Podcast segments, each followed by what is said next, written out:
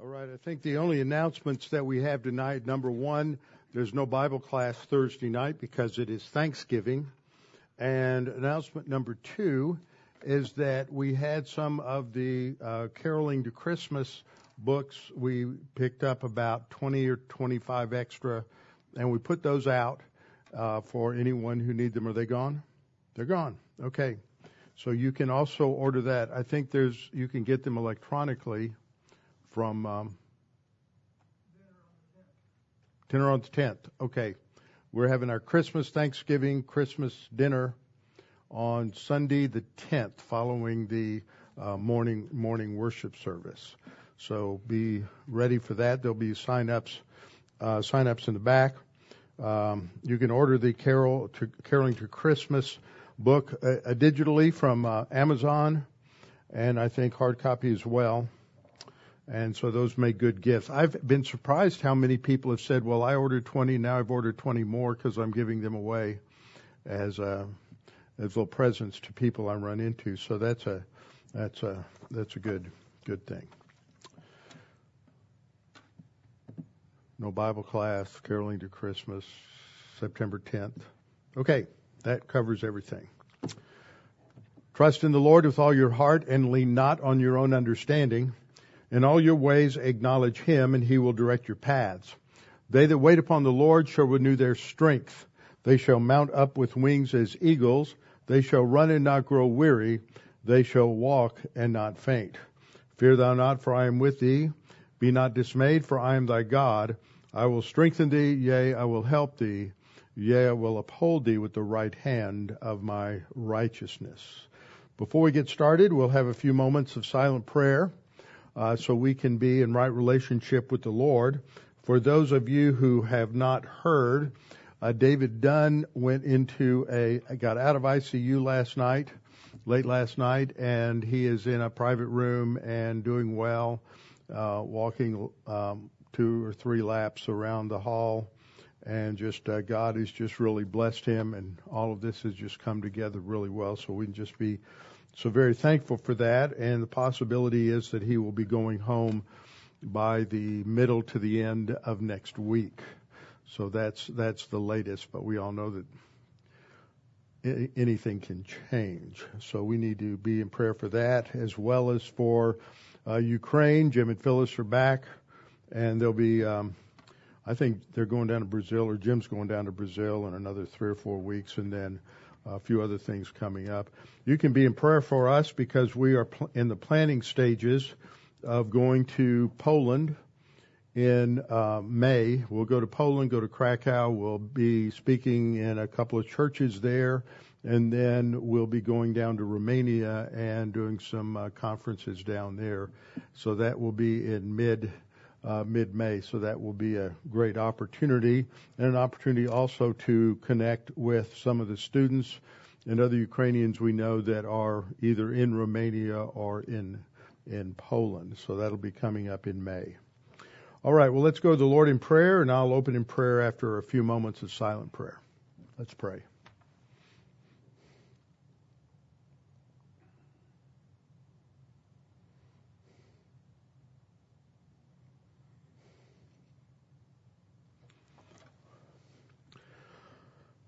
Oh, Father, we're thankful that we can come to you in prayer, that we have uh, access to you because the way has been opened by our high priest, the Lord Jesus Christ, uh, because of his work on the cross. And that we have access to you and we can come and pray on the basis of his work on the cross. And we know that um, when we come to you in faith, that you hear our prayers. And so, Father, we are thankful this week for many things, but we're thankful that David Dunn is doing so well and answered prayer there. Father, we also pray for Israel. We pray for the people we know in Israel, those that are not saved. We pray this would be a time when they could focus their attention upon their spiritual life. For those that are believers, those working with chosen people ministries, those working with Friends of Israel, Builders of Israel, several other organizations, we pray that you would just give them great opportunities and just the right words to uh, talk to people and present the gospel.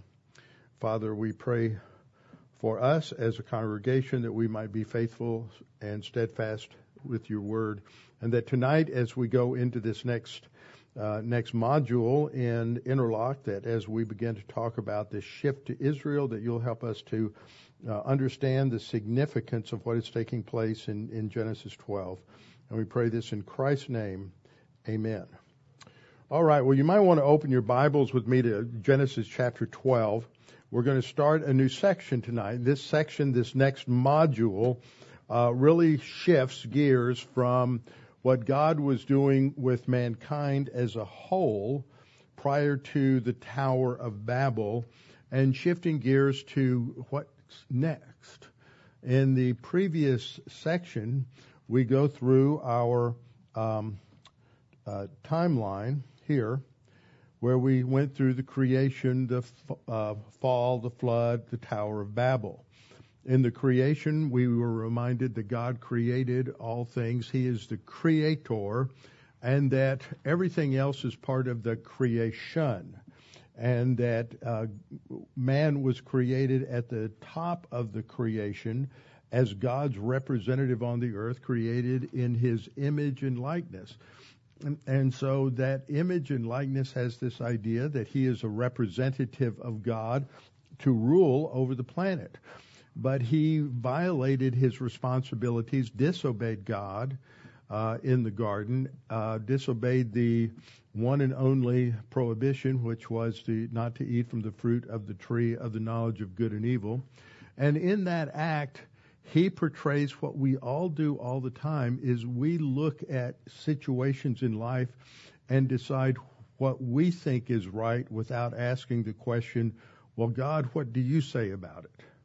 And this is what happens with Eve when she's tempted by the serpent, that instead of uh, saying, well, that's an interesting hypothesis, Snakey, let's see what God has to say about it. She just immediately assumed that the serpent knew what he was talking about, and so she followed his advice and ate from the fruit, and that led to her giving to Adam and uh, that brought corruption into all of God's creation. This idea of the sinfulness of sin, the extent of the corruption of sin, is one that is often uh, belittled or is minimized or diluted um, by many people. We don't like to think of ourselves as being um, potential murderers, adulterers, liars, criminals, rapists, but we have a sin nature. And any human being is capable of any level of sin. Because uh, if we turn ourselves over to our sin nature and begin to listen to it, then it can lead us into some of the most horrific uh, sins. And we've seen numerous be- strong believers over the centuries who have gone into uh, just horrific sin because of uh, complete failure to follow the scriptures. And so it's important to understand that. And we see this played out in the first, um, in the next three chapters in Genesis, in Genesis 4, 5, and 6. The bottom line is they start, you start with murder in the very first generation, the first two sons of Adam and Eve you have Cain murders his brother. Uh, you have a short genealogy that ends with a uh, about four generations later. You have uh, Lamech who brags about the fact that he has committed murder and he also has uh, violated the uh, second divine institution of marriage. God had instituted uh, these sort of social laws, social structures. He designed man to function within these social structures. First of all, responsible choice. Second, marriage. And third, family. And by the time you get to the end of chapter four, all of those have been corrupted and are breaking down. Chapter five starts with the genealogy of the descendants of Adam through Seth. Then by the time you get into the beginning of chapter six, God's conclusion is that the entire human race is um, is so corrupt and uh, so self-destructive and so dominated by evil. He says the thoughts of his heart are evil continuously. that he is going to hit the reset button. This is this is unbelievable. We don't think about this that God killed probably 4 or 5 billion people in the flood because the world was out of control in terms of the sin nature. And so he's going to start over again with uh, with Noah. Uh, they get off the ark. There's eight of them. They're all believers. They all understand the truth. They all know this, the creation story. They they know everything that has led up to this uh, this, um, uh, horrific worldwide cataclysm to reshape the world. And they come off of the ark, and they are going to be the progenitors of all human beings uh, from that point on. And yet, by the time we get past several generations, we find that within one particular line, in the uh, line of Ham, you have another uh, revolt against God. And that they are led by this powerful figure by the name of Nimrod. And he has them gather together uh, instead of scattering, as God had said, uh, He's going to gather them together and build a city and build a tower.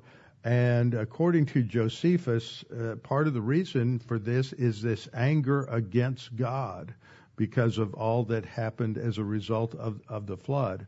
And so they're asserting their, their power over God. They're going to do what they want to do instead of what God wants to do. So you're back in the same horrific kind of situation that led to the uh, destruction of the human race initially.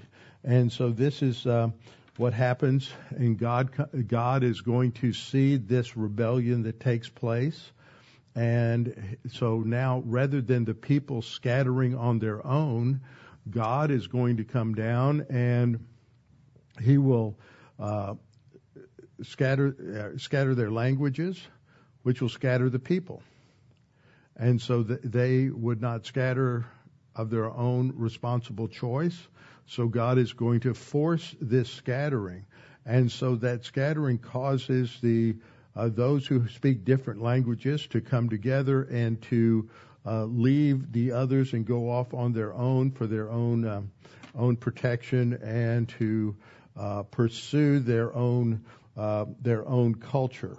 So this the problem one of the problems that this develops is that up to this point God's story was told in one language that could be communicated to the uh, entire world and now there's multiple languages that the truth of the creation, the truth of, of sin, the truth of God's plan for redemption is first stated in Genesis 3:15 that he would uh, provide a promised savior, the seed of the woman who would destroy the seed of the serpent.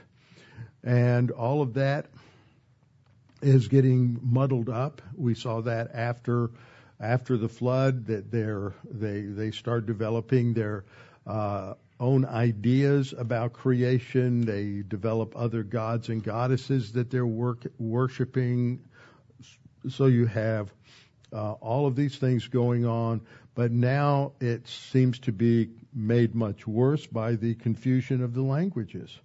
So how is God going to continue to reach out uh, to the human race. You see this demonstration in God that He desires uh, to save people. He desires to save as many as He can. God is pictured in many places as one who uh, desires uh, to care for the people, and um, yet the people turn away from Him. But He continues to reach out to them he is a picture of uh, picture of grace. And in Matthew chapter 5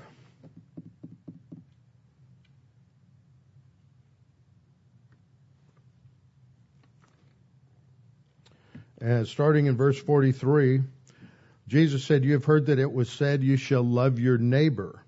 and hate your enemy. But I say to you, love your enemies, bless those who bless you, do good to those who hate you, and pray for those who spitefully use you and persecute you. Now that's a really interesting statement because it's not the end of his statement. He goes on to say that you may be sons of your Father in heaven. Now what is he saying there? He's saying basically that you are to imitate God. God is one who loves his enemies. The enemies are those who have declared themselves against God and disobedient to God among the human race. But God loves them and he's going to provide a salvation for them. Uh, God is the one who reaches out to them. God is the one who uh, is constantly providing for them. He, um, the sun rises on the evil and on the good. Uh, the uh, it rains on the just and on the unjust. So so there's this picture of God reaching out to everyone, and how God does that is going to be uh, related to what happens here in the uh, call of Abraham. And so the issue in this first section is who's going to tell God's story? How is God's story going to be communicated? How is it going to be revealed? How is it going to be uh, preserved uh, down through the generations? And so the sections at the first part of this lesson that we'll be looking at tonight is the uh, God's plan for Abraham, which focuses on the Abrahamic covenant. So we'll look at these three three areas: the parties to the Abrahamic covenant, the legal terms of the Abrahamic covenant, the, he, God's promise of a land for the descendants of Abraham, his promise of innumerable descendants to Abraham through his son Isaac and Jacob, and the promise of worldwide blessing from his descendants, and that the promised Savior would be Abram's descendant, and then the signing of the Abrahamic covenant. So we'll, I don't think we'll get to number three. So who will tell God's story? So we saw in our review Noah, Shem, Ham, Japheth, their wives lived through the flood, knew of man's early history, but they would be dead 500 years later. So who's going to carry on the story? And we've seen that just as it was before the flood, people gave in to their sin natures, were wicked and rebellious towards God and worshiped themselves as the ultimate source of truth. They weren't interested in the truth. Third, we've seen that when God judged the people of Babel, he created many languages. And this meant that there were uh, would be no global language anymore uh, through which the story of God's plan of salvation could be told. And as the ice age ended, the tribes and the nations were scattering to the uh, uh, four corners of the earth. So, who's going to be responsible for preserving and uh, teaching uh, God's story? We saw that um, there's a conflict now on the left side of this chart. We um, we see the beginning. Wait a minute. Okay. See the beginning, you have Noah and his family are all are believers in Yahweh. Then uh, most people rebelled against God and rejected his history and truth. This led to the Tower of Babel, which represents the pagan kingdom of man. Now, depending on how old the kids are that you're teaching, what you can begin to explain is that, uh, especially if they're in high school, is that there's a all throughout the Bible, there's this conflict between Jerusalem and Babylon. And it begins here with the Tower of Babel. A Tower of Babel represents all that is evil in the human race. And by the time we get to the end of time, as it's described in um, uh, in Revelation, there's a, a, a re, there's a resurrection, as it were, of ancient Babylon, of the empire of Babylon. Uh, there will be a power base in Babylon.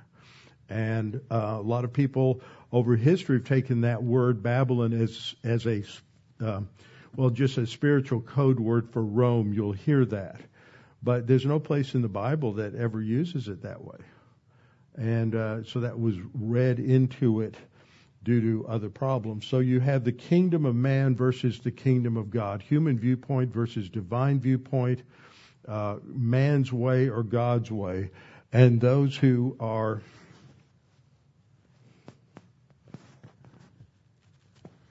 those who are following man's way, their ultimate destiny is the lake of fire, their rejection of of God and God's solution. Then God is going to intervene to preserve his history and truth. He's going to call out Abram. He's going to do something very different from anything that he has done before. And so we need to understand the significance of that. And this is what comes to play in the Abrahamic covenant. The Abrahamic covenant is a, a phenomenal event. It's phenomenal because it is the linchpin or the turning point or the centerpiece, however you want to describe it, of, of human history. Of what is said here is the is the key to understanding all of human history. I remember when I was working on my uh, doctorate in uh, church history, and one semester was just on historiography. Historiography is the uh, uh, it lo- looks at the various ways in which history is understood. You have people who have an economic interpretation of history, and so everything turns on on economics. The most well known is Karl Marx. He's got an economic interpretation of history. It's the you know the haves against the have-nots and then you have others who look at a uh, geographical interpretation of history, that history is determined and caused by where different civilizations are located geographically. You have others that would use a military uh, interpretation. There's all kinds of different models of how to interpret uh, history, and there's some truth in all of them. Otherwise, they just wouldn't uh, they wouldn't get anywhere. But the one thing that you discover, all of these come out of human viewpoint. All of these come out of different philosophies that just give at best lip service to any kind of uh, theological significance. But if you read the Bible, everything in history is related to how the human race relates to God. And I have said this for 40 or 50 years that the key to understanding anything is ultimately what is their view of God. What was that person's view of God? Because everything flows out, out of that. And so when you look at history, we recognize that the ultimate causative issue isn't trade, it isn't commerce, it isn't money, it isn't ports, um, it's not uh, related to geographical locations. It's related to God's sovereign purpose in history. He raises up kingdoms and he takes down kingdoms. And ultimately, all of that is related to how they are responding uh, to God in history and how they relate to Israel. Because God raised up kingdoms like Assyria. One of the primary purposes was that God would use them to bring divine judgment on the northern kingdom of Israel and judgment to an extent upon the southern kingdom. He raised up uh, Babylon, and that was to destroy the southern kingdom of Judah. And then what happened? He raised up Persia to destroy the Babylonians, and under Cyrus to send uh, the Jews in in uh, Persia uh, back to the land to rebuild the temple and to provide a Jewish civilization in the land for the Messiah to come. all of this turns on God's plan and it turns on Abraham. There are a lot of other past, uh, things that are going on, but the, the Abrahamic covenant is central to understand things. Uh, today we're seeing this awful rise of anti-Semitism in the universities and we're seeing these horrible riots because of the uh, Hamas war in Israel. And so there's all of a sudden people are realizing there's a level of anti-Semitism in this country that nobody suspected. And uh, God will bring a judgment uh, against that if that is something isn't done to stifle that. Now, I don't think it's quite as bad as a lot of people think it is. I think it's bad. I think it's much worse than we thought it was. But there, there are vast numbers of people who are not anti-Semitic and hate anti-Semitism and are standing against that uh, in this country. And so we'll just see how how things uh, how things go. But everything comes back to the Abrahamic covenant and how a people treat Israel. And that really becomes, we'll see, the sixth divine uh, institution. So we will be looking at, at this as the ultimate, ultimate cause. Two things that we'll see cause, our causation in history is, is how people treat Israel and the Abrahamic covenant. But the Abrahamic covenant, as we'll see, has three components to it. It has a promise of land, it has a promise of descendants, and it has a promise of worldwide blessing. Each of those components will be expanded in a subsequent covenant. There's a, a, land covenant that reaffirms that God has given this land, that the exact borders that He gave to Abraham, to belong to uh, Abraham's descendants in perpetuity forever and ever. It's not a um, it, there's not a time lapse. There's not a condition placed upon that. Then you have the descendants, and we'll see that is expanded as well. That innumerable uh, descendants, and then worldwide blessing, which ultimately is found in Jesus Christ and the arrival uh, the arrival of the of the Messiah. But at the core of this is the idea of covenant. We've talked about covenant some before. We've talked about it with the creation covenant. Uh, we've talked about it as that is modified in the covenant with Adam, and then it's modified again into its current uh, current state with the covenant with Noah. And if you're teaching kids, it's important to teach them this concept of covenant and that, that the covenant is a, is a contract or an agreement, a promise from God. All of the, all of the covenants we've seen so far are everlasting covenants. The creation covenant is modified, but it's never canceled. It's modified because of sin, and then it's modified because of the judgment of the worldwide flood, but it is still in effect. And then the Abrahamic covenant is also an unconditional covenant. It's interesting this last week, I think I mentioned this the other day. I was uh, out walking and talking to a neighbor, an elderly woman who um, I've met and talked to various times along the way, and I know she's a Christian. She knows I'm a pastor. Uh, but she started talking about Israel, and she's very pro-Israel, very cons- very conservative.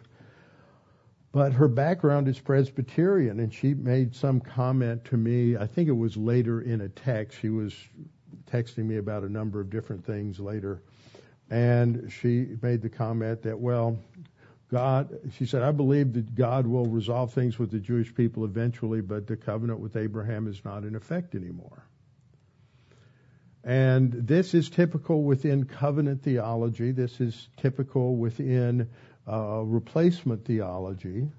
But um, I explained to her also in a text that I had taught covenants, uh, course on covenants in on the biblical covenants in Kiev for 23 years, and I have read through all of the covenant passages innumerable times, and I don't see a condition anywhere. And if she can find one, please let me know.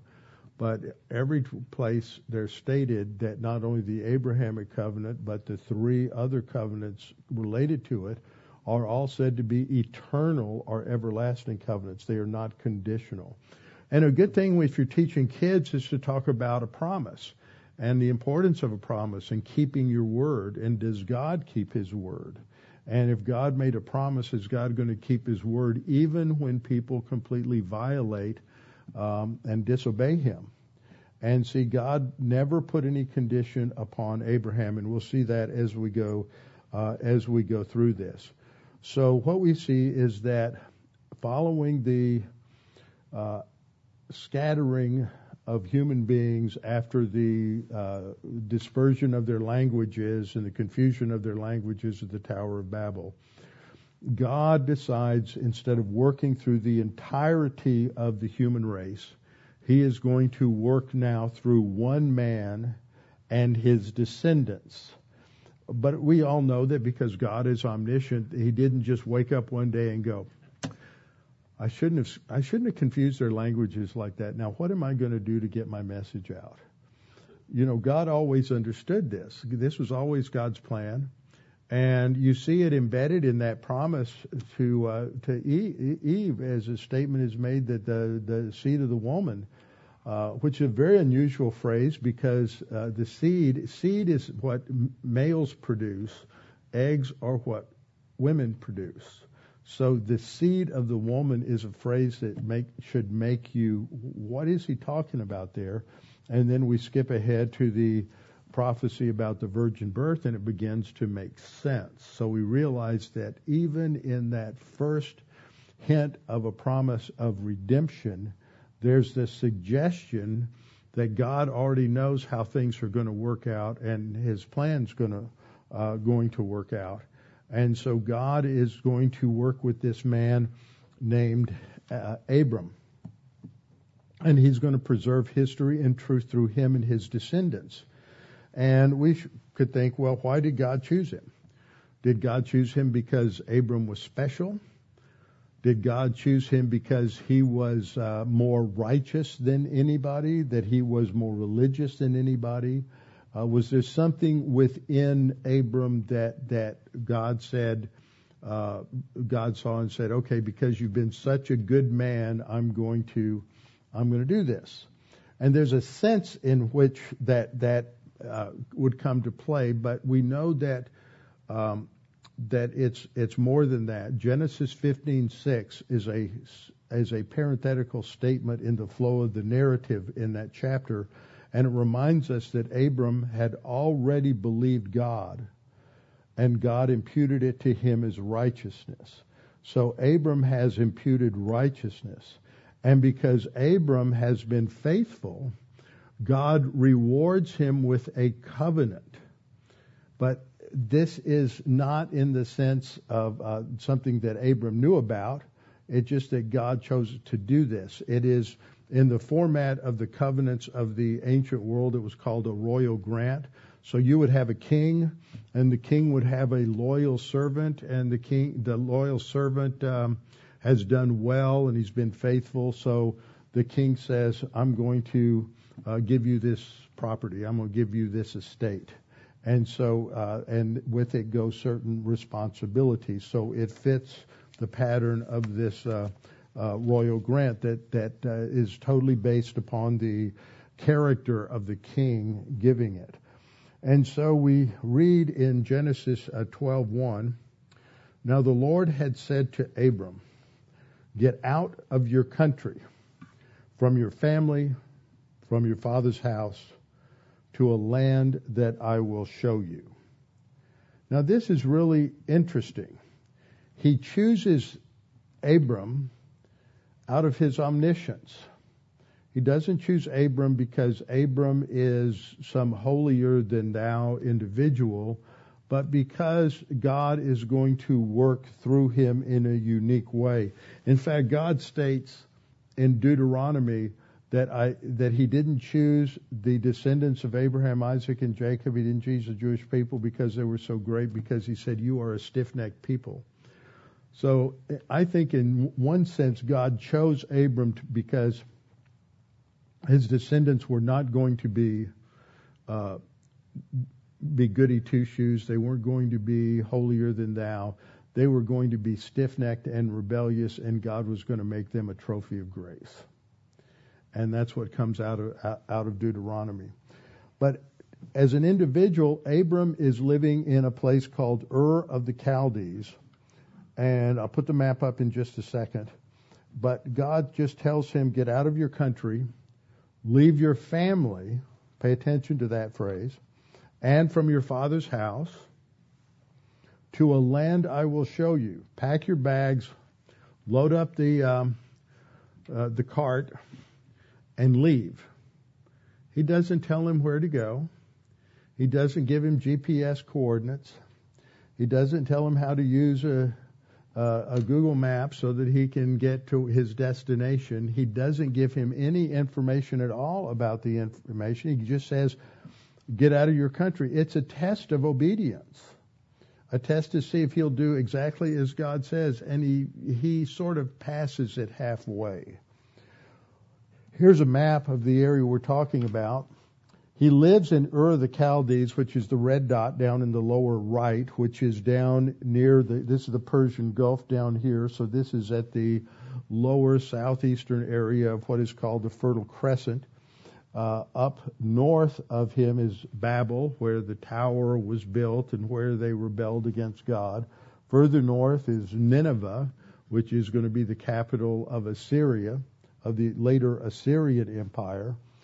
And he will leave and he goes north up the Euphrates River uh, to this a town in the northwest of Syria called Haran. But he doesn't leave his family. He takes his nephew with him and his father with him. So he's sort of obedient, but not all the way. And uh, what we know about what, what, God is doing here, and the reason he want, God wants him to leave Ur is because God wants him to be separate from the culture around him, which is completely paganized and it's polytheistic. They worship many gods. And at that time in history, what was what was typical is you would have a city, and whoever the god was uh, that the head of the city wanted everyone to worship, that's who they worshipped. And so it, it seems that the uh, God of the, the, the God in the pantheon of of their of their gods and goddesses that they worshipped in Ur was the moon god. And that's interesting because Allah in Islam was one of 360 deities that the Arabs worshipped, and he was the moon god. I don't know if there's a connection there, but I find that to be that there aren't coincidences like that in God's world. So Joshua 24:2 Joshua is speaking to the people as they're going into this paganized Canaanite area. It says to all the people, Thus says the Lord God of Israel, your fathers, including Terah, the father of Abraham, and the father of Nahor, that's Abraham's brother, dwelt on the other side of the river in old times. So he's in Canaan and he is, um, okay, he's in Canaan when he's saying that. So the river is the Euphrates and he's talking about Ur over on the other side. Okay? And they were, served other gods. So it's a polytheistic culture, and God wants him to separate. And this is interesting because the big problem that the Jews had in the in Genesis with with um, uh, uh, especially Jacob and and uh, later his sons is that they're assimilating to the culture around them, and they and God has to take them to Egypt to get them to really separate uh, because the, the Egyptians were so prejudiced against the Semites that they wouldn't have anything to do with them. So the cultural pressure to assimilate uh, wasn't there. So God, from the very beginning, sees this need for Abraham and his descendants to be uh, to be separated out from the pagan culture to protect them for the mission that God has for them. So the people rebelled at Babel. Abraham's father was a polytheist, worshipped other gods, but God called Abram to separate from the evil culture and to follow uh, follow God alone. Now, what's going on here? Uh, we have to remember that the rest of the world has turned their back on God. It is not that they don't know that God exists. In order to understand this um, and what is going on, we have to go to Romans chapter 1. And in Romans chapter 1, verses 23 to 24, we read, uh, and this is uh, this this narrative that really starts in 118, where we'll go in just a minute. That the it's describing what happened after the flood. That the people rejected the knowledge of God. They knew God existed. They knew who God was. They knew who He stood for. But they turned their back on the worship of Yahweh, and they worshiped the creation and creatures rather than the Creator. So verse 23 says they changed the glory, or exchanged was a better, would be a better translation. They exchanged the glory of the incorruptible God for an image made like corruptible man, and birds, and four-footed animals, and creeping things. Therefore God also gave them up to uncleanness in the lusts of their hearts to dishonor their bodies among themselves. See, God is always reaching out to man. He gives them knowledge. He gives them uh, grace to the evil as well as to the good. And what happens is man rejects God's overtures. And this is what Paul is describing. It starts in Romans 1:18. He says the wrath of God, which is God's judgment on sin in, in history in time. And the wrath of God is revealed and this is what's called a universal a statement of a universal principle. It's a present tense, but it's talking about something that's universal. It started with the fall of, of Adam in the garden, and it continues until God destroys evil at the end of the millennial kingdom. The wrath of God is revealed from heaven against all ungodliness and unrighteousness of men who suppress the truth in unrighteousness. This is their characteristic. They're truth suppressors. Because what may be known of God is manifest in them. Okay, that's the first thing. This is God consciousness. What may be known of God is manifest in them. They know it. It's in them. For God has shown it to them. This is external. There is an external witness in God's creation. For since the creation of the world, his invisible attributes are clearly seen. It's interesting, the Greek, it's his unseens are clearly seen. And that's to grab your attention because it sounds like it's a contradiction. Uh, his invisibles are clearly seen, being understood by the things that are made. So, so there's something in our soul that has a, sort of a God God focused resonator. And when as you grow up and you look at a tree or a bird or you look at, at the order and organization of the stars in the solar system, you look at the order of the world, there's something that resonates inside you that says, God created this and then you slap it down. You don't want to know about that because if there is a God, then you're in trouble.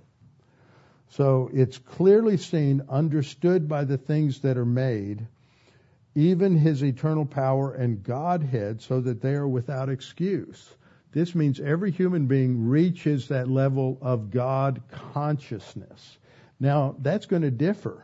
See, if you grow, if you were to be born into some of the families in this congregation, uh, families that talk to them about the Lord, talk to them about God, read Bible stories to them from the time they're infants, then they're going to reach God consciousness much earlier because it's being talked about all the time. But you go to some places on this planet where nobody ever talks about God, then they may not reach God consciousness till they're in their 20s. So cu- culture and environment has a lot to do with when they reach that age. We're talking about uh, the age of accountability. Well, there's no particular age. Some people ask that question. Well, what age is the age of accountability? It's when you become God conscious. And that's going to vary from one person to another. So uh, being understood by the things that are made, even as eternal power and Godhead. So they're without excuse. That means every person after that age of accountability is is responsible for their choice to know God or not. Because although they knew God, see, that's what it's saying. Everybody knows God. They did not glorify him as God, nor were thankful, but became futile, vain, empty in their thoughts, and their foolish hearts were darkened. It goes on to say, professing to be wise, they became fools. They've got triple PhDs, but they, they're living in a fantasy world that they think they can change from being a man to a woman, that they think that they can um, uh, change the laws of time and space. And then verse 24, therefore God gave them over to uncleanness. You, you, basically they're saying, God, we want to do it our way. God says, have at it. Let's see what happens. God gives them the freedom to do that and then it, it just gets worse. And the bottom line problem is verse 25. God, they uh, exchanged the truth of God for the lie and worshipped and served the creature rather than creator. That takes us back to what we learned in Genesis 1, the creator creature distinction. In Acts 14, verse 16 and 17, talks about this same time period and talks about this as bygone generations allowed God allowed all nations to walk in their own ways. Now he still has a witness to them, a nonverbal witness in the heavens and in the creation that they will be accountable for. And if they want to know about God, God will provide uh, some. I don't know how this works. I I haven't talked to anybody that had this as a firsthand experience, but I've read a lot of missionary stories uh, in the history of Christianity over the last 40 years, and there there seems to be many situations where some missionary has come to a primitive tribe that has never seen anybody from Western civilization, never seen a Christian, never heard about anything. And when they first hear the gospel, they say, I've been praying for you to come my whole life. I've been waiting for someone to come. I knew there was a God, and I was waiting for this. So, nevertheless, verse 17, he did not leave himself without witness. What was that witness? In that he did good. He gave us rain from heaven in fruitful seasons, filling our hearts with food and gladness. God loves his creation. God loves human beings even when they're rebellious. God loves them and provides for them. And this is what we are to to emulate. So one of the things we learn as we look at this is some of the things about well just exactly what is what is God like. So in Genesis 12 1 God says to Abraham, Leave your country, leave your family, your father's house, go to a land I will show you. And then he makes some promises. Now remember, God is omnipotent. So we have to think of who is talking here. This number one, this God can do whatever he needs to do to accomplish his purpose. He's omnipotent.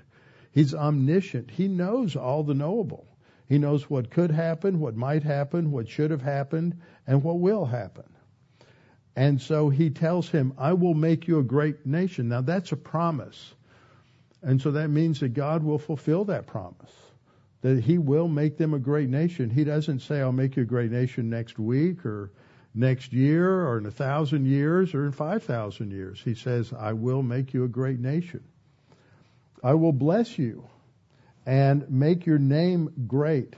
Now, I've looked at some of the other translations and some of the uh, paraphrases and the uh, other other translations, and you've got to translate it this way. What happens at the beginning of chapter, um, uh, about halfway through chapter 11, when they're building the Tower of Babel? The people came together and they wanted to make their name great. They wanted to, it was all about them. They wanted to be famous. They wanted to be the celebrity. They wanted to show that they were as great as God. And then we see the reverse. God comes to Abram and says, I'm going to make you great. I'm going to make you, give you the great reputation. Uh, because Abram is a man of humility. I'll make your name great. And then he gives him a command, which doesn't come across in in English, but it's a command. It's it's not a declarative statement that you will be a blessing. It's a command. You will be a blessing. You will bless the world. And the problem is you get a perversion of that in Judaism today. It's called the principle of tikkun olam. And this is the idea that Jews, their primary mission is to repair the world. And as this has morphed in the last a couple of hundred years, it really has lent itself to the concept of socialism, that you're going to bring in this, this perfect world. Uh, so, but God tells Abram, you shall be a blessing. That's your mission is you will be a blessing to the world. I will bless those who bless you and I will curse him who curses you. Now that's the basis for the sixth divine institution. A divine institution is a social law that God institutes that is true for believer or unbeliever alike. If you have a pagan culture that honors marriage, honors family, honors personal choice, personal responsibility, the first three divine institutions, then you're going to have a stable culture. But if they, they violate those, then that culture is going to fall apart. Now, God doesn't say, I will bless those believers who bless you, does He? He says, I'm going to bless those, anyone. Doesn't matter who they are. Doesn't matter if they're a Muslim. Doesn't matter if they're a Hindu. Doesn't matter if they're worshiping Satan. If they bless you, I will bless them. So that makes it a universal principle. Anyone who blesses the Jewish people, God will bless them. I have an illustration of this. When Jim Myers and, and, and when I was able to bring Jim and Phyllis out of Ukraine when the war started last year, every single person that helped was somebody I had met in my pro-Israel activities.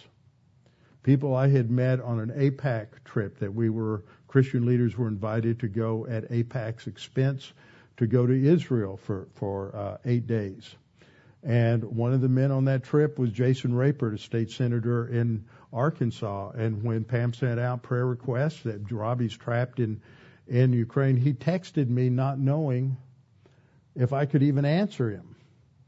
And I immediately answered, Yep, I'm trapped here. He said, I'll get Senator Cotton on the phone and we'll get somebody to come come rescue you. And so y'all know that story.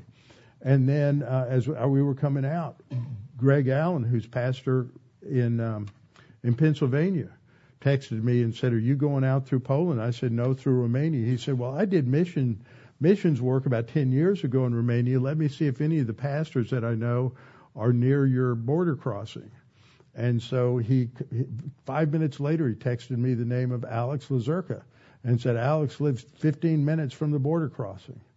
And so Alex picked us up and took care of us. And, and all along the way, it was, it was, uh, we, I was supported. In fact, uh, one rabbi here in Houston, uh, contacted the chief rabbi of Ukraine who said, who, who told him, give, give him my personal cell number and if he needs me to call me. By then I was already on my way out. But it's, it's that blessing of the Jewish people, Uh, you know, was part, part of that. So those who bless you, I, I will bless those who bless you, and I will curse those who curses you. And those are two different words in the Hebrew. The first word means those who treat you lightly, who disrespect you. I will harshly judge. That's the second meaning. There are two different meanings in the Greek. And in you all the earth will be blessed. So Abram departed as the Lord had spoken. Lot went with him. He doesn't leave all of his family. And he goes to Haran. So God was saying to Abram that he would do three things. First of all, he would give him land.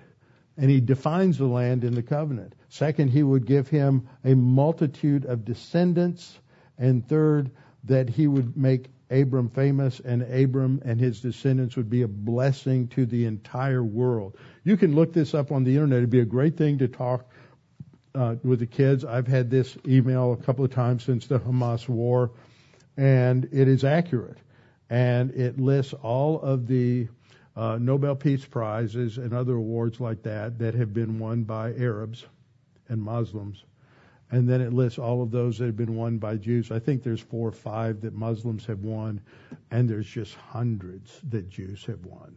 They are a blessing to the world, uh, from science to medicine to finance. Um, just they've been a blessing to the whole world. Hebrews 11:8 tells us by faith Abraham obeyed when he was called to go out to the place which he would receive as an inheritance, property, possession. And he went out not knowing where he was going. If God told you, said, look, I want you to pack your bags, get in your car tomorrow and leave everything behind and I'm going to take you to a place that I'll tell you about eventually. Would you do it? Abraham trusted God. Abraham is called the friend of God three times in Scripture. Isn't that amazing? That tells us something about God, God as a person. He is a, Abraham is his friend. Uh, verse 9, by faith he dwelt in the land of promise as in a uh, foreign country, a dwelling in tents with Isaac and Jacob. He didn't own any property. He never saw the fulfillment. God said, I'm going to give you land. But at the end of his life, when Sarah died, he had to buy a piece of land to bury her. That's the only real estate he, he ever had. God has to resurrect him to give him land so that he that promise will be fulfilled. So the three components are land, descendants or seed, and worldwide blessing. They're expanded in these other covenants. We'll see, talk about later the land covenant, the Davidic covenant, and the new covenant. They're all eternal. In 12:7, we read, "Then the Lord appeared to Abram and said to your descendants, I will give you this land." And there he built an altar to the Lord who had appeared to him. Then in Genesis 13:14, we see the, uh, the Lord said to Abram after Lot had separated from him, Lift your eyes now and look from the place where you are northward, southward, eastward, and westward. For all the land which you see, I give to your descendants for the next several centuries. Or until the Arabs come up, or until Hamas invades. No, forever and ever. And that is what you see over and over and over again. One of the interesting things that I did was to um, go through and take a look at all the passages I could identify in Genesis.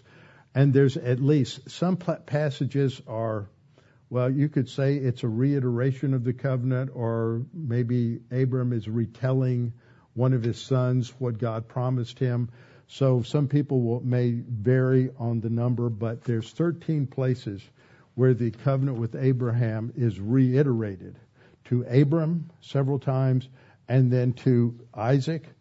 And uh, God will say to Isaac, as I swore to your father Abraham, and then to Jacob. And so this is very much a, a part of it, a constant reminder in Genesis chapter 12, verses 1 through 3, isn't the covenant itself, it's the components of the covenant, but the covenant isn't actually made until Genesis 15. So you have this promise in Genesis 12 and Genesis 13 uh, that foresee what's going to happen. So we see this timeline of Abram's life. This is a chart from their material. You have the call of Abram in Genesis 12, 1 through 9, to leave. He's going to dwell in tents. And then the covenant itself is made in Genesis 15, 1 to 21. Uh, we can compare it with the Noahic covenant. Over here, the you have four categories here. Who are the parties? The parties in the Noahic covenant, God makes it with Noah, his family, and with all the animals in the Abrahamic covenant, God is making this covenant with Abram and all of his descendants, which means not us. It's to the, those who are descendants not through Ishmael, but through Abraham, Isaac, and Jacob. And that's the Jewish people today. The promise in to Noah was no future global floods. God would not destroy the earth by water again. In the Abrahamic covenants, it's land, seed, and blessing, land, descendants, and worldwide blessing. The signatories, God alone signs the Noahic covenant with the rainbow. Eh, there's not a condition that, that, okay, if you're obedient, if you don't screw up again, if you don't rebel again, then I won't destroy the earth by, by water. It's an unconditional, unilateral. That means God Himself binds Himself to the covenant. It didn't matter whether Noah liked it or not. Same thing with Abraham. God alone, because what will happen is they, they take the sacrificial animals, Abraham cuts them in half, lays them out, and then God puts Abram to sleep, and God, symbolized by a torch, moves between the parts of the animal, showing that God alone binds himself to that covenant. So it doesn't, it's not based on any behavior or any conditions on the part of Abraham. It's a one-sided unilateral covenant. So both of these are unconditional. God's going to keep his promise. So we look at the parties to the Abrahamic covenant. I've stated it already in the previous chart. It is God, the party of the first part, and Abraham and his descendants, the party of the second part, as an everlasting, eternal covenant that cannot be broken. And so we have to take that into account. All of those provisions are still in effect. The legal terms of the Abrahamic covenant are a land with specific boundaries. God identified what those boundaries were. In Genesis 13:14 he says, uh, lift your eyes, look from this place where you are, which would have been somewhere up north of Jerusalem, northward, southward, eastward, and westward, for all the land which you see I give to you and your descendants later. He's more specific in, in the actual covenant itself in Genesis 15:18 and through 21. He made a covenant to your descendants. I've given you this land from the river of Egypt. Now, there's debate over this. Some people say the river of Egypt is the Nile. Other people say the river of Egypt is Wadi el Arish. I tend, from what I've read, I lean that way. That that's uh, more likely, and that does not include the Sinai Peninsula, but it does include Gaza. It includes that whole area um, along the Mediterranean. And um, so that lays it out. Uh, the land speci- has these specific borders, and it's given, it's all the land of Canaan as an everlasting possession, and I will be their God. So here's map that they have in their material. So the Wadi El Arish is somewhere down here. It's after it makes this curve to the, the, the coast makes its curve to the west. It's right in here. And then Gaza's right up here. It's about straight across from here, so it's right about there. And we see it a little better on this map I used on Sunday. So you see the Brook of Egypt is down here after it's made its turn to the west, and then Gaza's up here. So all of this territory is the territory of the tribal allotments that, that J- Joshua laid out.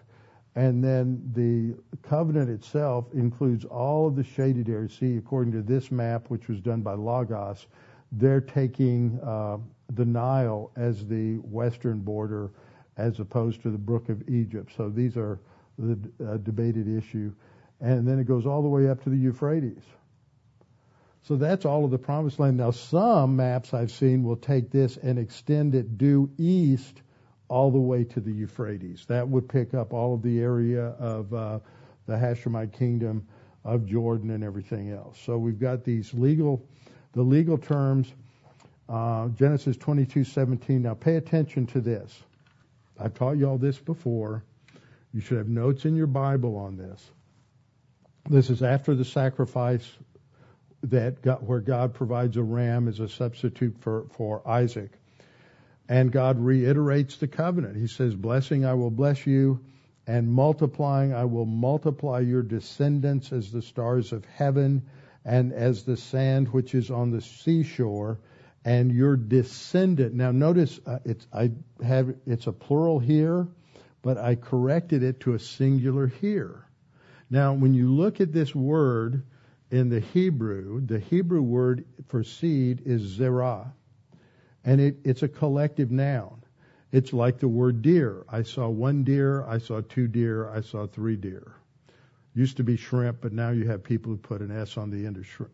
I, I can't even say it. Uh, So you have these collective nouns. You talk about offspring. You don't have two uh, two offsprings. You have one offspring, two offspring, three. Offspring. That's a collective noun. Okay, zera is like that. But you have to look at context to understand whether it's many or one. So when it says multiplying, I will multiply your descendants, well, multiplication indicates a plurality, right? So I, so here it's going to be descendants, plural.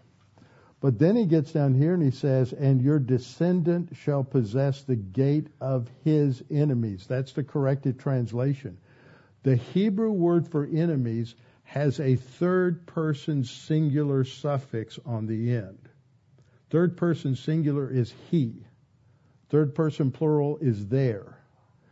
Nearly every translation I've ever seen has it as their because it's plural up here. But the pronoun, if we believe in inerrancy and verbal inspiration, this is a messianic prophecy. Your descendant, singular, the one who will uh, be the seed of the woman, will possess the gate of his enemies. He will have victory. So this is a messianic prophecy. And what happened in the early church age is in order to change and confuse the issues on messianic prophecies, there were rabbis who went in and changed translations and did some change some vowel points and other things in order to muddy the waters. Genesis 22:18 says, "In your seed." See, it goes right on. So I'm thinking this is a singular. In your seed, all the nations of the earth shall be blessed, and that is referring to Jesus. Jesus is the seed. Now in Galatians, and first time I figured this out was studying Galatians because you read this passage and Paul is quoting from the Old Testament and then you start to find it, and you can't find it. He says in Galatians 3:16, like John 3:16. Sometimes read through the 3:16s in the Bible; they're really interesting. Um, now, to Abraham and his seed, singular promises were made. He does not say, and to seeds as of many, but as of one, and to your seed who is Christ. He makes an issue out of the fact that it's a singular instead of a plural. But as I showed you, in the Hebrew, it's zerah. It doesn't have a plural. So what's he basing this on? He's basing it on the Septuagint translation, where when the rabbis translated it, they understood it correctly, and they translated the second zerah, the second descendant, as the singular sperma in the Greek because sperma has a plural.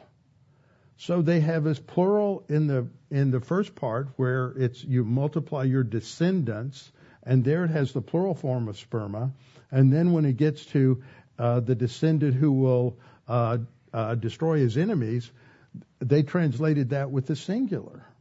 And so Paul makes an issue out of that and says this shows the inerrancy of Scripture extends down to plural or singular.